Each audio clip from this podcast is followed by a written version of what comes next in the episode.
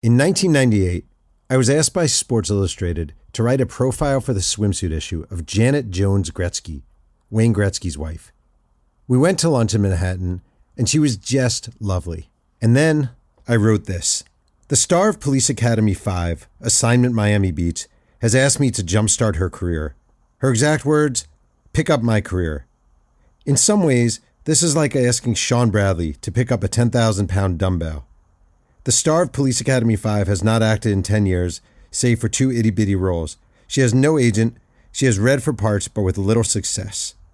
And sitting here 21 years later, I'm horrified. It's just unnecessarily mean and for no good reason. And I'm just saying, if you're a young journalist, resist the siren call of being an asshole to others for the sake of being an asshole to others. Because later, I guarantee you'll regret it.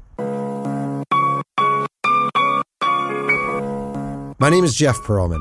I'm the New York Times bestselling author of nine books and the host of Two Writers Slinging Yang, the podcast where one writer, me, talks writing with another writer every single week.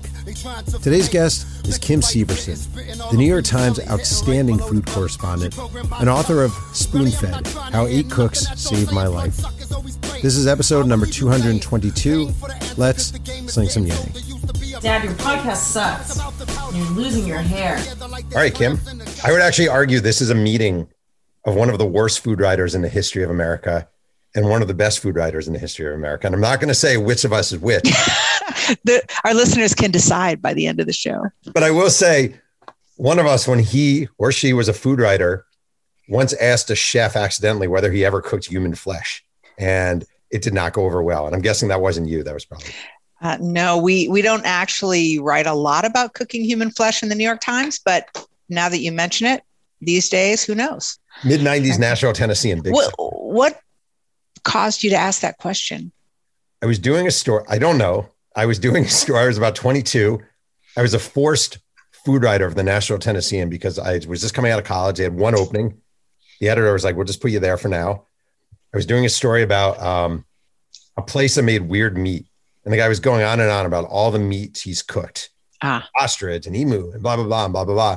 And I think I asked, "Would have you ever done?" I don't. I don't know why. I don't. Do you ever ask flesh? I mean, a logical question from a 22 year old. I would ask it. I actually would ask it. I wonder. Do you ever have questions you regret asking? Do you ever have questions you regret asking?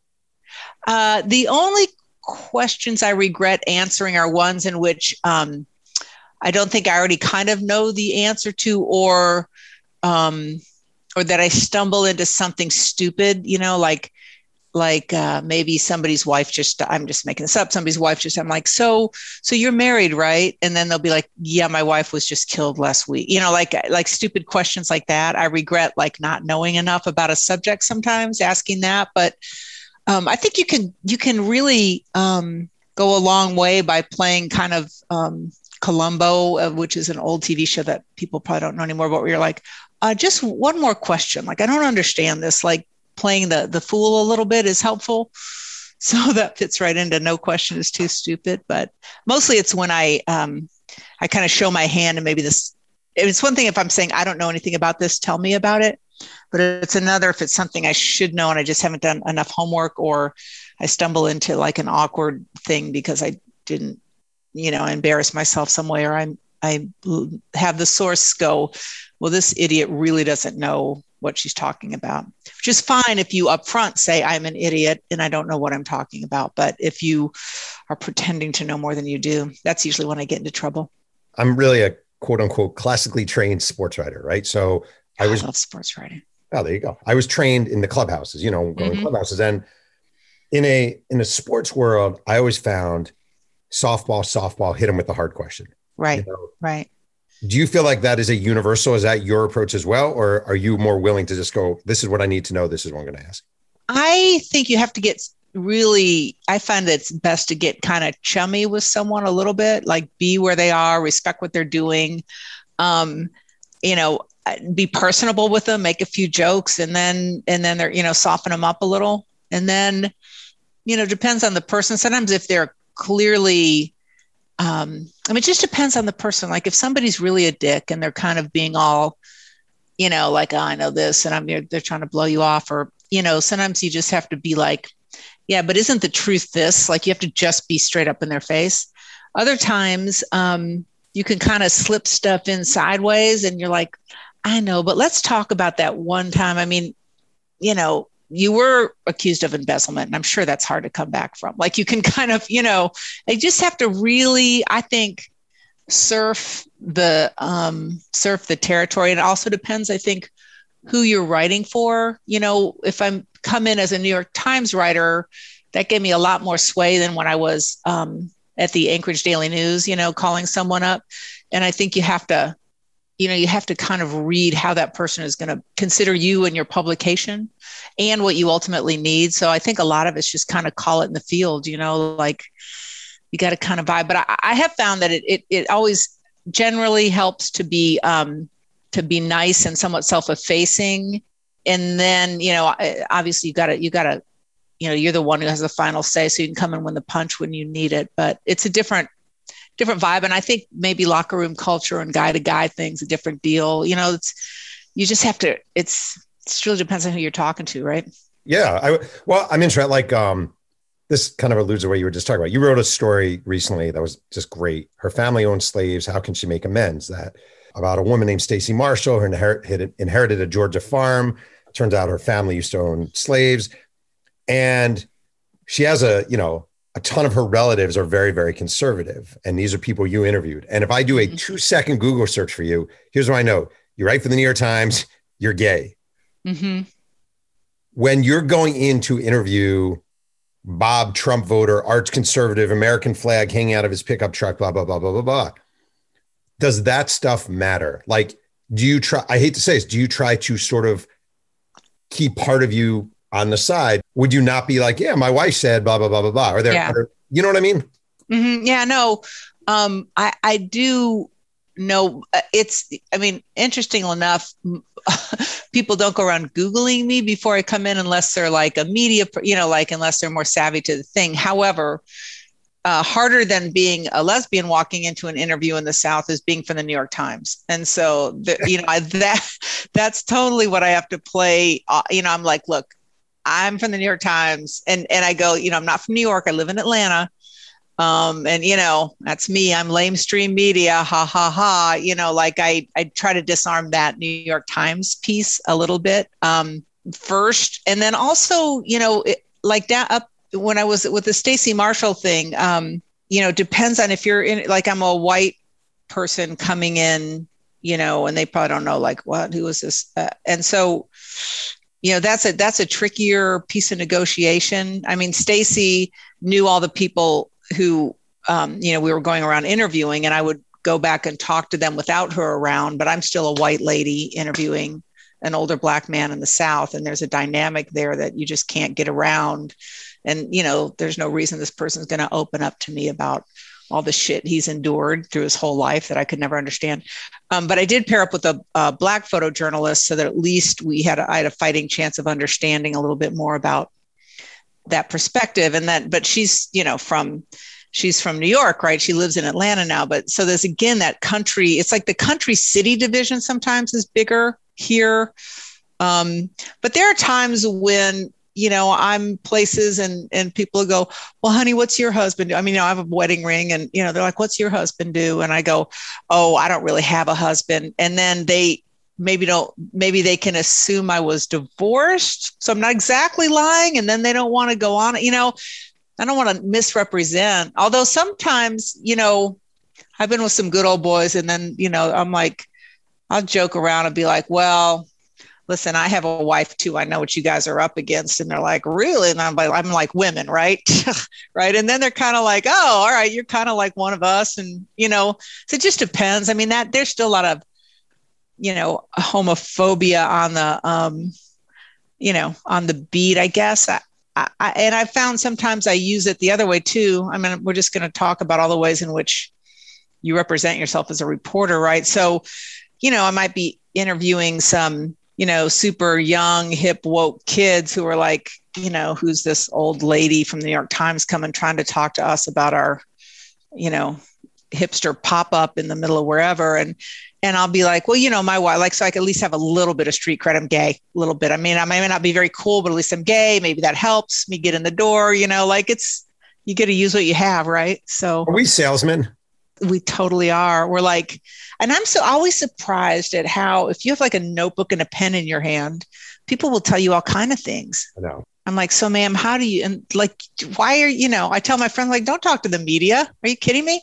Um, but I do get a little mad like when you're interviewing other journalists, I don't know if you've ever had to do this where you've had to like be writing about the, the implosion of Bon Appetit magazine or like the Beard Foundation, which is got a bunch of journalists who are on their awards committee and we're kind of in the middle of this now.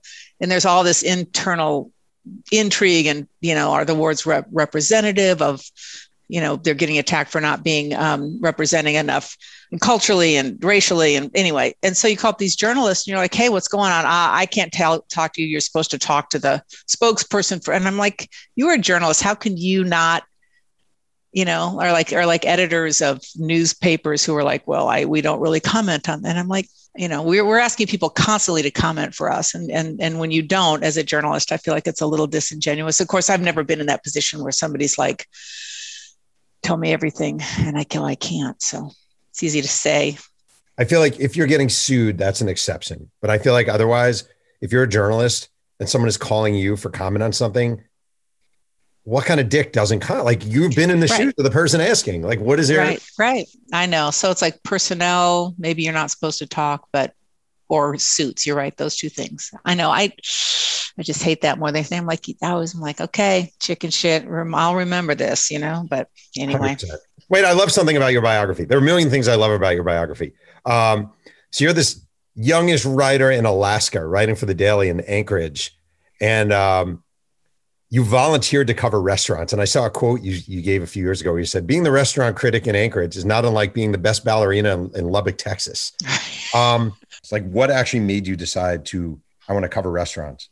Uh, well, you know, I was of that kind of pre, you know, the post Watergate babies, and we all like ran off to journalism school and we were going to change the world. And this was back when you could jump from like, you know, 40,000 circ paper up to a 60,000, you know, that whole thing. And, and I was just sort of generally trained. I was, had been writing city hall and urban affairs news in Tacoma, and I had was trying to kind of get my break at a bigger papers, and that wasn't happening. And um, the Anchorage Daily News had just been purchased by McClatchy, and they were had, had a couple years earlier had won a Pulitzer for covering um, alcoholism among Alaska Natives, and so they were sort of swaggery and thought they were like the New York Times of the North, the Anchorage Daily News. And uh, so I went up there on a whim, um, and uh, was like a kind of doing some culture editing and trying to figure it out. So this really bad um, restaurant writer, and I I had um, you know kind of waited tables, and I've been a short order cook, and I just like to cook a lot. My family cooked a lot. I was just kind of into food, and uh,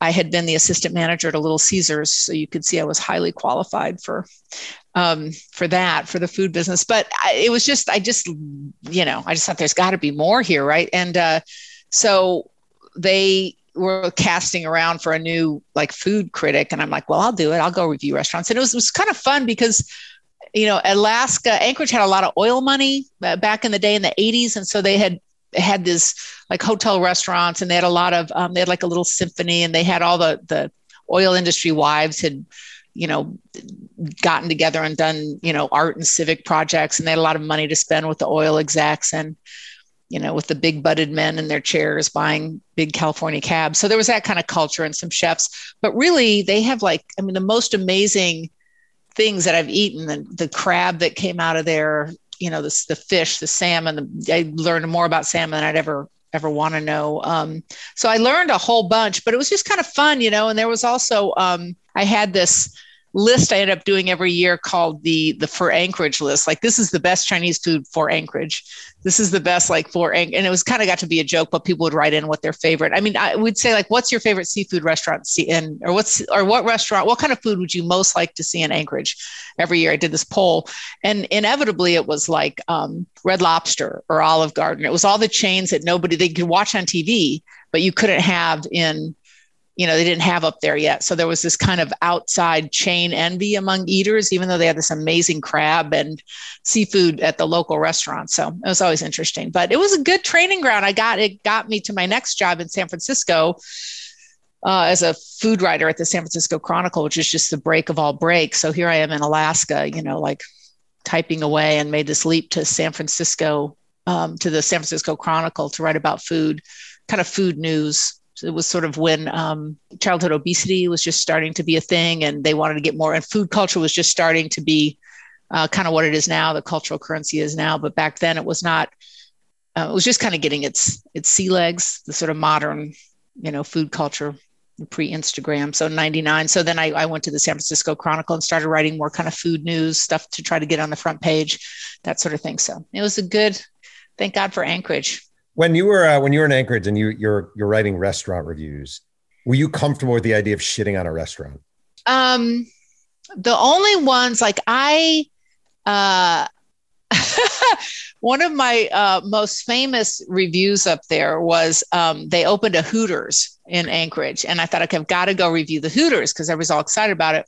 I just found it, you know, egregious on a hundred levels, and um, and it wasn't very good and it was kind of like you know the hot pants and it was very sexist and um, you know so i did this not good I, I, totally smashed on the on the hooters and um, they ended up taking out a big quarter page ad in the paper and they took like part of one sentence where i said you might like wings and then it'd be something like but you will never like them here. You might like wings and then go to hooters. Like they did they just did like it was like a, a kidnapping ransom note where they took bits and pieces of my review and ran this full paid ad that made it look like I thought it was the greatest restaurant ever. So that was their answer to to my you know smashing it. But I never think you you, you don't need to smash a mom and pop. You know, like I, I think especially up there in a smaller market.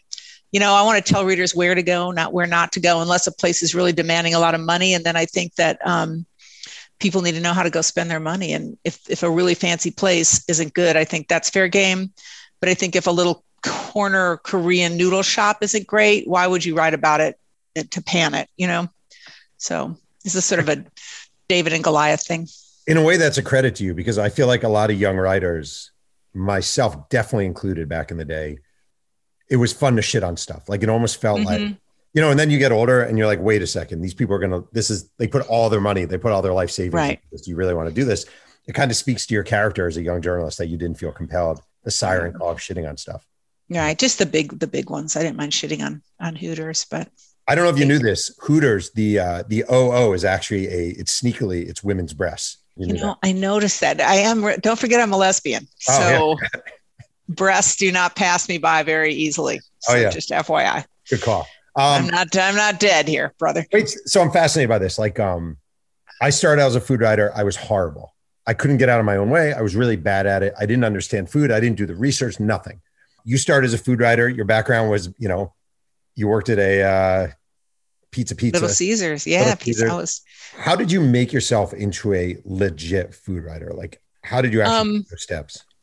So I, you know, I knew it like I, I grew up with a family that cooked a lot. Like I knew how to cook some. And I, like I said, I was a short order cook for a little while and I waited tables at some restaurants through college that were a little nicer than Little Caesars. But um, mostly you just have to eat a lot. Like you have to just be curious and, and you have to eat a lot. And I, because I would, I took sort of a journalistic approach. So I would go, oh, this event is happening. Instead of going and eating the food, I'll go in the kitchen and I'll write about the tension that the chef feels all night cooking for this big event, right? So then you get to hang out in the kitchen, get to watch how things are done. You learn little tricks along the way, and you just have to eat, eat, eat. Like a lot of restaurants, you know, go to you know, I would I remember going to New York City for the first time as a as an eater with some food people, um, and we ate you know eight meals a day. Like we just ate everywhere and try. You know, it's like um, it's like grad school, right? So you just have to, and the more you taste things, the more you understand them. Um, I mean, even if you took like T- like eight bottle different bo- brands of bottled water, right? And you would think, oh, water tastes like water. But if you sort of think about and taste each one of those eight brands, eventually, if you taste them side by side and think about them a little, then you'll they'll start to taste different. You'll start to be able to have a language for describing why this tastes different than this one and what that's about. And you have to read a lot of food writing. You know, under writing. I, I'm a terrible restaurant critic. Actually, I'm not a very good you know, it's so binary, right? It's like, is it good or is it bad? So it's like movie, like some people are just born to be critics. Like some people are born to be movie critics or theater critics, and they love writing criticism. And I just find it sort of limiting in its way. Although, you know, like really good food critics like Pete Wells, who writes for us, uses that form, that bi- not that binary yes or no form to really comment more on culture and where we are. And it's like baseball, it's like any form, it's like baseball writing, right? If you have a, you know, the plays happen, the game proceeded, some per- person won, some person lost. But the real beauty of great sports writing is, you know, taking that form and understanding it so well that you can blow it up and tell some bigger story, right? Um, it's like obituaries are the same way. There's a form to an obituary, particularly like a New York Times style obituary, right? So it's written you know this the person is notable they died on this date from this reason but if you if you really write a great obituary it becomes a like a history story right? And it becomes um, a story about culture and, and a, a, compelling narrative of somebody's life. And it's you know and i think um, good restaurant criticism can be like that but i am not a good restaurant critic. I don't know how we got off on that but i just i, I would much prefer to be um, a reporter in, in food. And so that's helped me without having to always be critical you can eat um, a little more uh, for education and, and, more joyfully, right? If you're not constantly trying to say, is this good or is this bad? Because it's it kind of takes the the love out of thinking and learning about food, you know. Before we continue with two writers slinging yang, a quick word from our sponsor. Hey, this is Jeff Pearlman. I'm here with my daughter Casey, and uh, we've got kind of a problem. Afghanistan? What? No.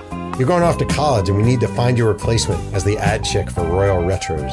How hard can it be? All someone has to say is RoyalRetros.com is a great spot for all your throwback needs, and throw in a few USFL references that only you and six other people even understand. Plus, does anyone even listen to this podcast? Like millions of people. It's weird because I've never had one person comment on my ads. You know what? You're fired. I quit. Is there such thing as good bad? Like I, I asked this, I mentioned you. I had Alan Richman on yeah. a couple of months ago. Um, oh yeah. Can a Whopper be good and can a Whopper be bad, or is a Whopper just bad? Just as an example. I think if you took like really hot McDonald's French fries and then like not very hot McDonald's French fries, you would answer that question. So I always like when I go to, if the rare occasion I want a McDonald's French fry because that's a specific taste thing in my head, right? Mm-hmm. But I always order them without salt because then they have to cook them fresh right? And so you're because if you say oh i need i need my mcdonald's fries but without salt you have to wait a minute but they're cooking them hot. And so they're going to come to you super hot. You put your own salt on them and it's a much better fry experience than just taking what comes across the counter that whatever 18 year old doesn't give a shit about things gave you. So i think certain things like if you have a certain um, you know, I have I have a weird little taste occasionally for like a White Castle burger, which I ate a lot of when I was in Detroit in high school, kind of drunk and eating White Castle burgers. So I have this memory of them, and every once in a while I'll have to eat one, and it's kind of good. I always feel kind of gross after. I'm not like I'm always like, why did I think these were so good? But there's something about that craving, you know, like just that taste memory craving. So um, I think things for their own, you know, like a a dip Dairy Queen cone. There's like it's really good, right? It's a thing, and it's you know, it's thing. You would not call it like beautiful gelato. It's not, you know, hand spun Italian, whatever. But every once in a while, because I'm an American kid, a really good, you know, it's consistent. It's the same way every place you can get it. It's, you know, that the cone, the the the Dairy Queen thing, the it's like all the same. It's really good. I think it's good. You know, Cheetos are really good, even though crappy food, but like a, a really good fried crisp, you know, every once in a while things like that I think can be good. What do you think? I mean, do you like what's your fast food thing? No, I love like an icy Coke. Like I love yeah. a Coke. Pellet ice so with an icy Coke. Yeah. Mm-hmm. And uh, a Whopper guy. You were a Whopper guy, huh?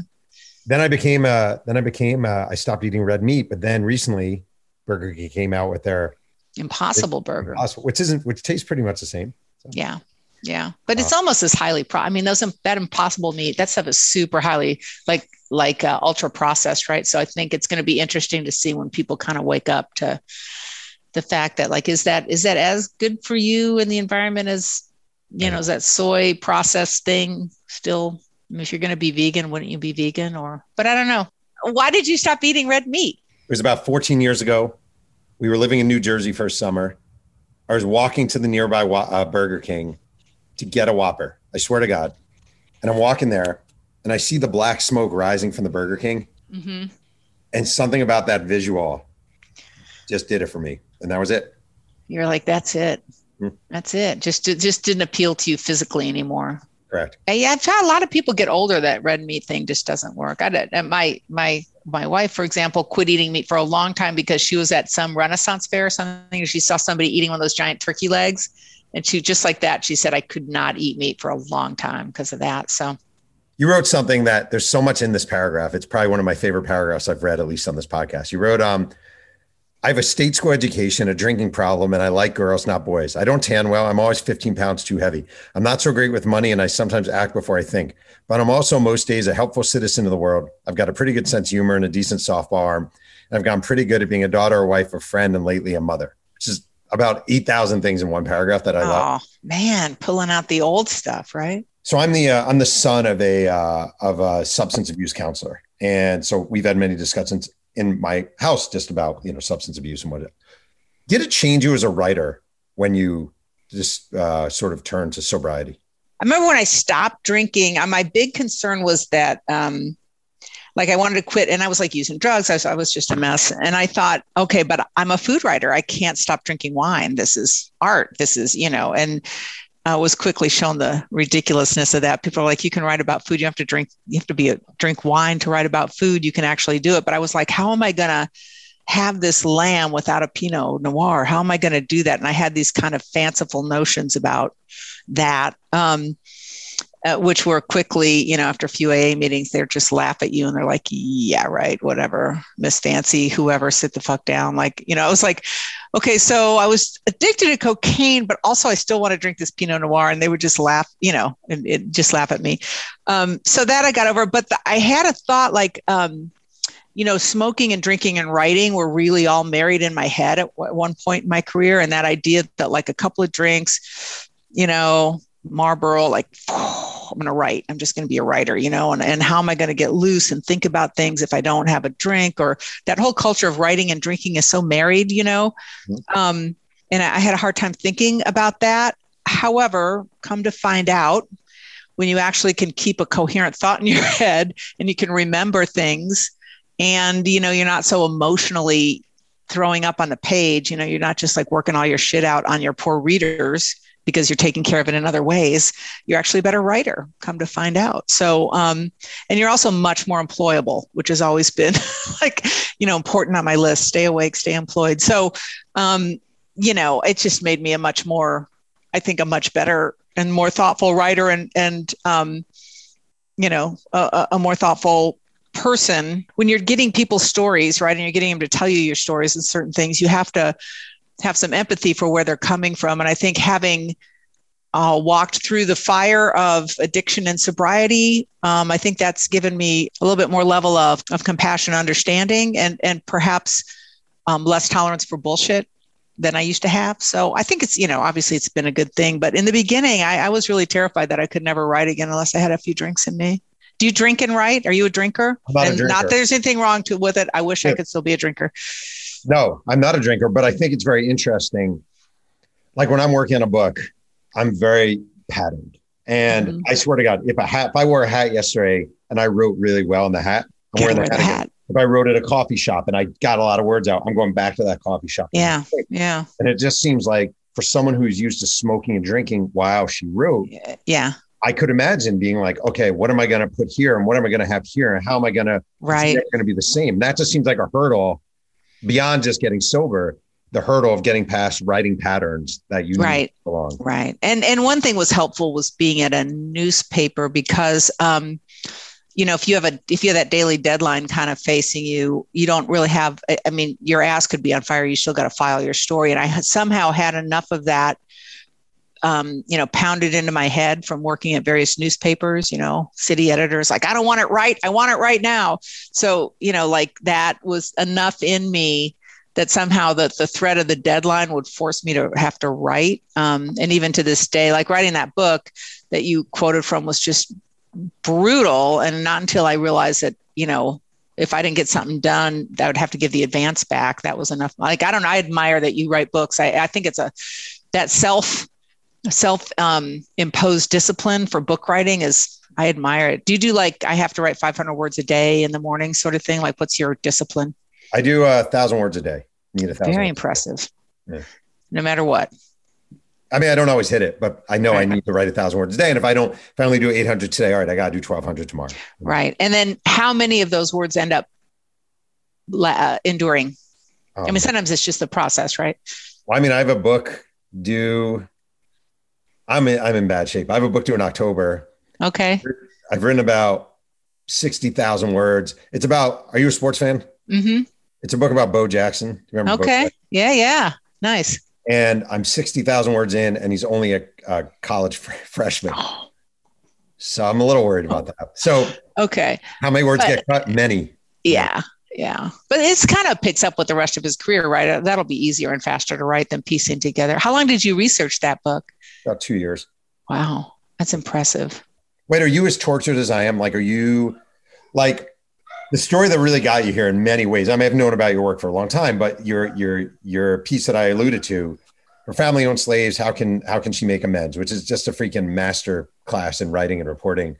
Um, it's really well written. It's really breezy. It's really smart. It's easy to get through, even though it's a very long piece. When you sit down to write that, are you tortured or are you like, this is going to be great? I can't wait. Oh God, you know, stories uh, uh, you know stories always live so great in my head and and and you know it's the great writer's trick right? If like you can't write you just make another phone call and do another interview and you get all jazzed up again like oh this is great. This is great. And it all lives in my head really really well until i have to sit down and write it. And then i'm like i am so much better at gathering information than writing it. So that part always feels torturous to me. Like fuck i gotta write i gotta write. And this one was kind of interesting because it was a really tricky you know, usually if I sit down, I've got a food story to write. I know it's got to be 1500 words. You know, I understand the material. I know what a New York Times food story is supposed to look like. You know, it's like building a cabinet, right? I'm like, okay, kind of think about my lead is the nut graph's going to be this.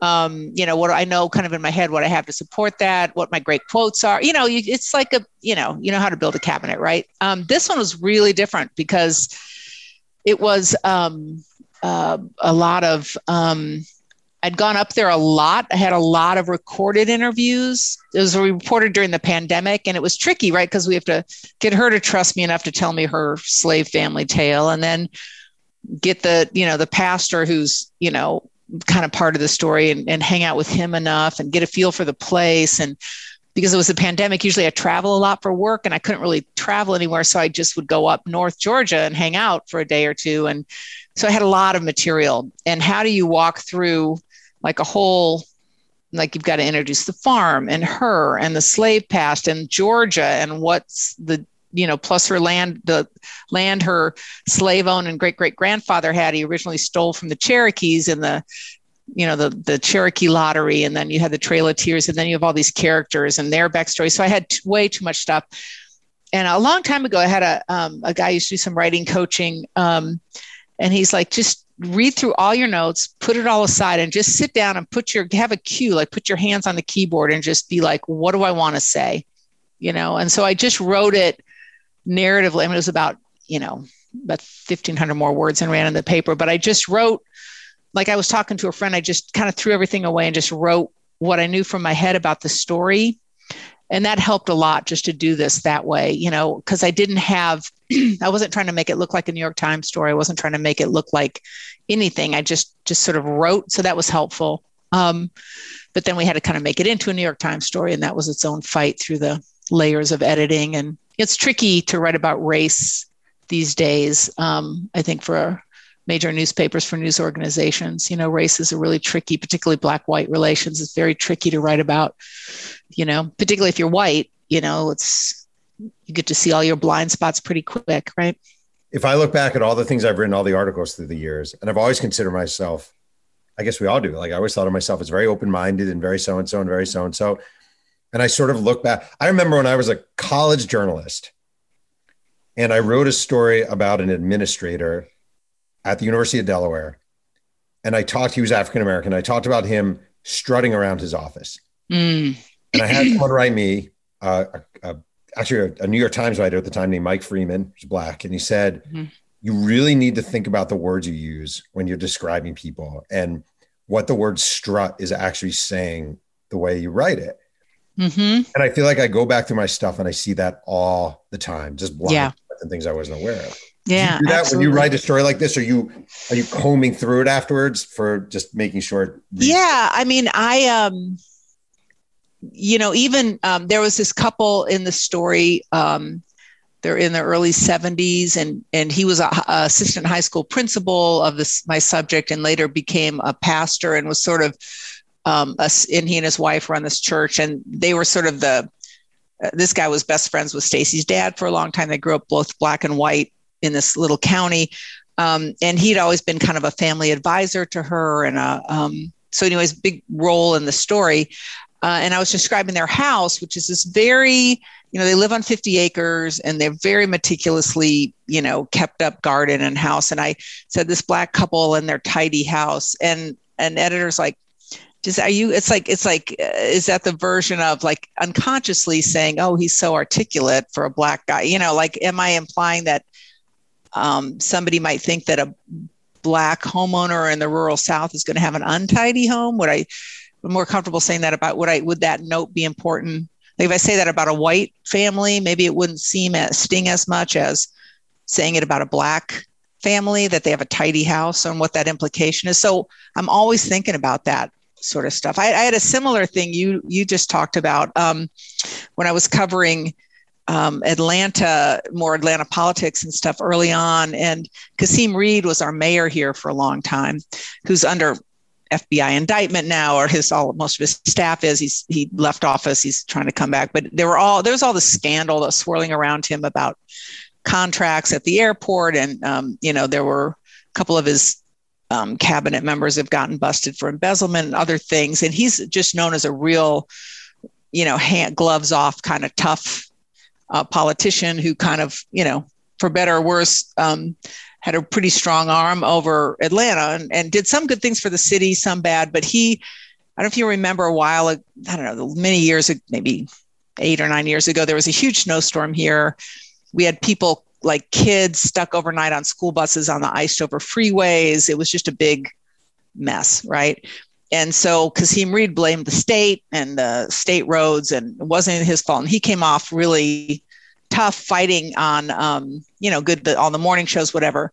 And uh, and I referred to him, and he's a tough guy, and I I referred to him as one thing as a thug, like in in politics, and uh, and he is kind of a like a tough, like he's definitely you know, but that was such a racially charged word for me to pick in writing about this guy and uh, I regret that. And that, but that was that sort of thing where I just at the time he is, a, or no, I didn't call him a thug. I'm sorry, I called him a street fighter. So I called him a street fighter, and uh, and and his his comms guy was like, "You're you're calling him a thug. You're just saying he's. Would you call a white tough politician a street fighter? It's because he's black, and maybe it was, you know, um, although he was quite a street fighter. But that was the same. I remember that exact same thing. You know, it's my own blind spots, right? Yeah. Yeah. And and I I look back on stories and I'm like, God, I wouldn't have written it that way, you know? Right. So I think it's really good what we're going through. It's hard as hell, but it's good. When you send a story in like this, are you feeling confident in the story or are you like, this sucks, this sucks, this is terrible, blah, blah, blah, blah, blah? Um, I do often feel that way, but on this one, I was like, oh my God, this is great. This is so good. And it's so rich and it's so wonderful. And then it kind of went through the New York Times spanking machine. And, uh, um, you know, I had a couple editors I respect who are kind of high up just read it on the back end. And I'm just like, hey, can you do me a favor? Am I crazy? Is this story? And they're like, oh my God, no, it's a great read. You just, this is, you're onto something. It's great. So then I had more confidence. And then my um, line editor, like, he didn't quite, I think he was sort of nervous about it. And then we had other editors who were like, well, we can't tell us, we can't tell a story about race centered on a white woman. And I was like, well, but it's her story. There are a lot of white people here face how do, you know, how do we, and then people are like we can't let her get away with this uh, you know she's she's just being a white savior. And i'm like well i think she's aware of that. But they i mean along the way you have to have a little distance from your subject and like this. And so there were some some of that editing was helpful. But um you know the more people who read it and you know somebody up in new york having some opinions about this like white lady in the small county like i don't think they get what you know they're not down here reporting it right? And so I had to fight a little bit to get it in. And then at the end of the day, I think the narrative kind of won out. And I was just kept saying this is a simple story, well reported. That's a story we have to tell. It's not a big story about reparations. It's not a big story about the national. This is a tiny story, you know, that has these implications. So um, this one I felt good about and had to kind of defend more. Sometimes I go, oh, this sucks. And if you have a good line editor, it can help you, knows your cheap, cheap ass writer tricks and stops you from them. That's great, right? Wait, you just reminded me of when I used to work at Sports Illustrated and you'd have like six guys edit, literally guys actually edit a story. And we can all lie and be like, oh, the editing process, you know, really builds, blah, blah, blah. Mm-hmm. It fucking sucks when six people Terrible. your story. It's oh my like, God. I get a mo. I'm like, like there's still an editor. I I just got off the phone with him before I got on with you, who I just still resent the hell out of. He's like, a, I mean, I'm sure he's a fine guy, but I'm just like, you fucker, you said this one thing about my, you didn't get it at all. And you just were putting your own stupid like thing on it.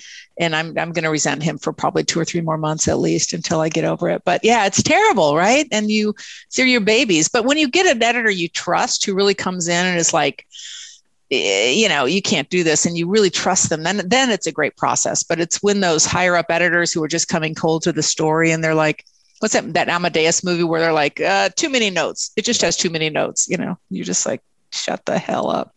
Yeah, we used to call them fire hydrant fire hydrant editors. They have to pee on nice, it. nice, exactly. But don't you feel like there are a lot of editors who like, especially when you write for a big place and it gets a lot of eyes, like um, they, they can't just let it go by because their job is to literally to edit. So I find those the most frustrating when they just, you know, they're okay with it, but they have to put something in just to show that mm-hmm. they're earning a paycheck. That shit drives me. Yeah. Or they're always like at us, it's like, uh, yeah, but I want to just want to move things up some. Oh, yeah. And then you're like, well, then what would you suggest I move? Like they like everybody's moving things up, like that's their thing. Or, you know, I also appreciate like if they look at something, um, and they realize then they're culpable. And and at the times especially you know you want to bulletproof your story right? And if some editor's hands are on it and somebody says oh this terrible thing is in that story. How could you let that go by? They're going to be very you know nervous about it. But it is true. It's like if you you know when you're a hammer everything looks like a nail right? So when you're an editor you're like well i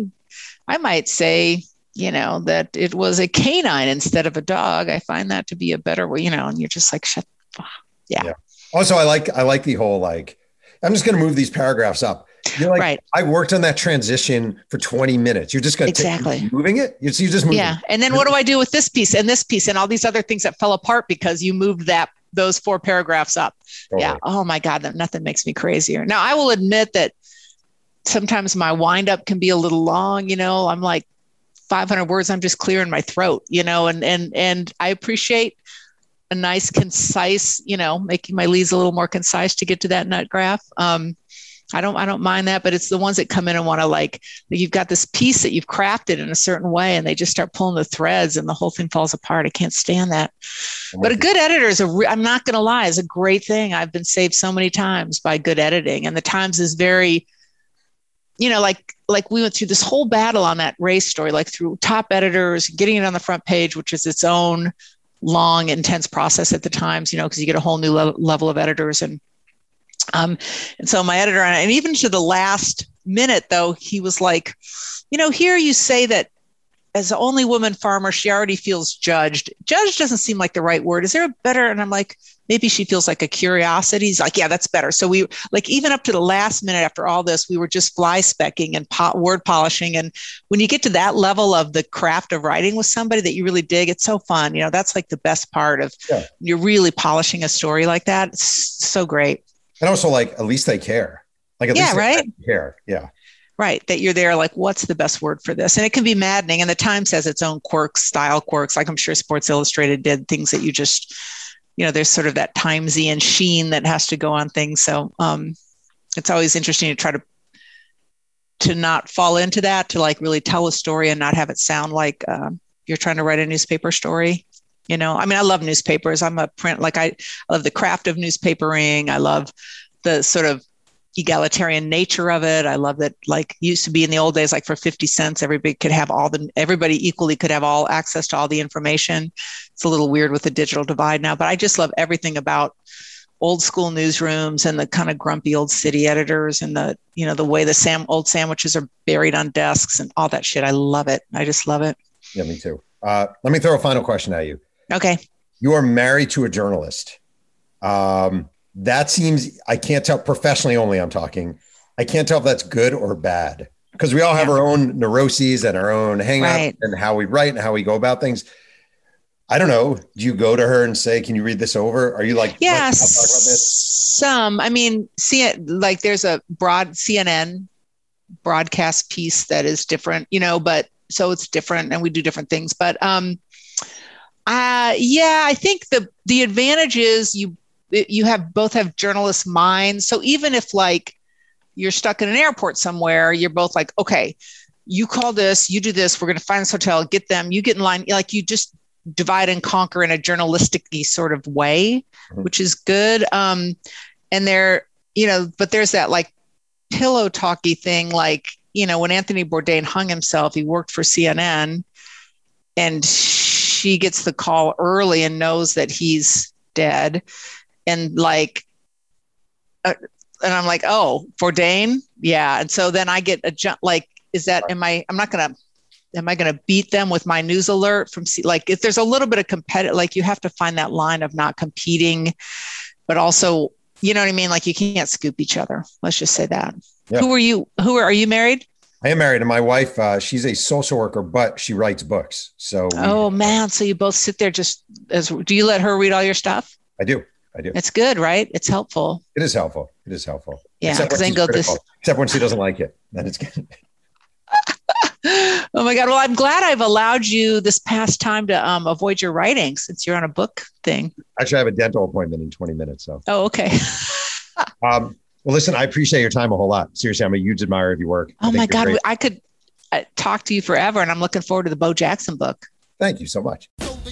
I want to thank today's guest, Kim Severson, for joining me on Two Writers Slinging Yang. You can follow Kim on Twitter at Kim Severson and read her work in the New York Times. If you have a chance and enjoy Two Writers Slinging Yang, please consider going to the vehicle of your choice and leaving a nice review. I make no dollars for doing this, and I depend on word of mouth. Music is by the killer MC White Owl. Thanks again for joining me, and remember, keep writing.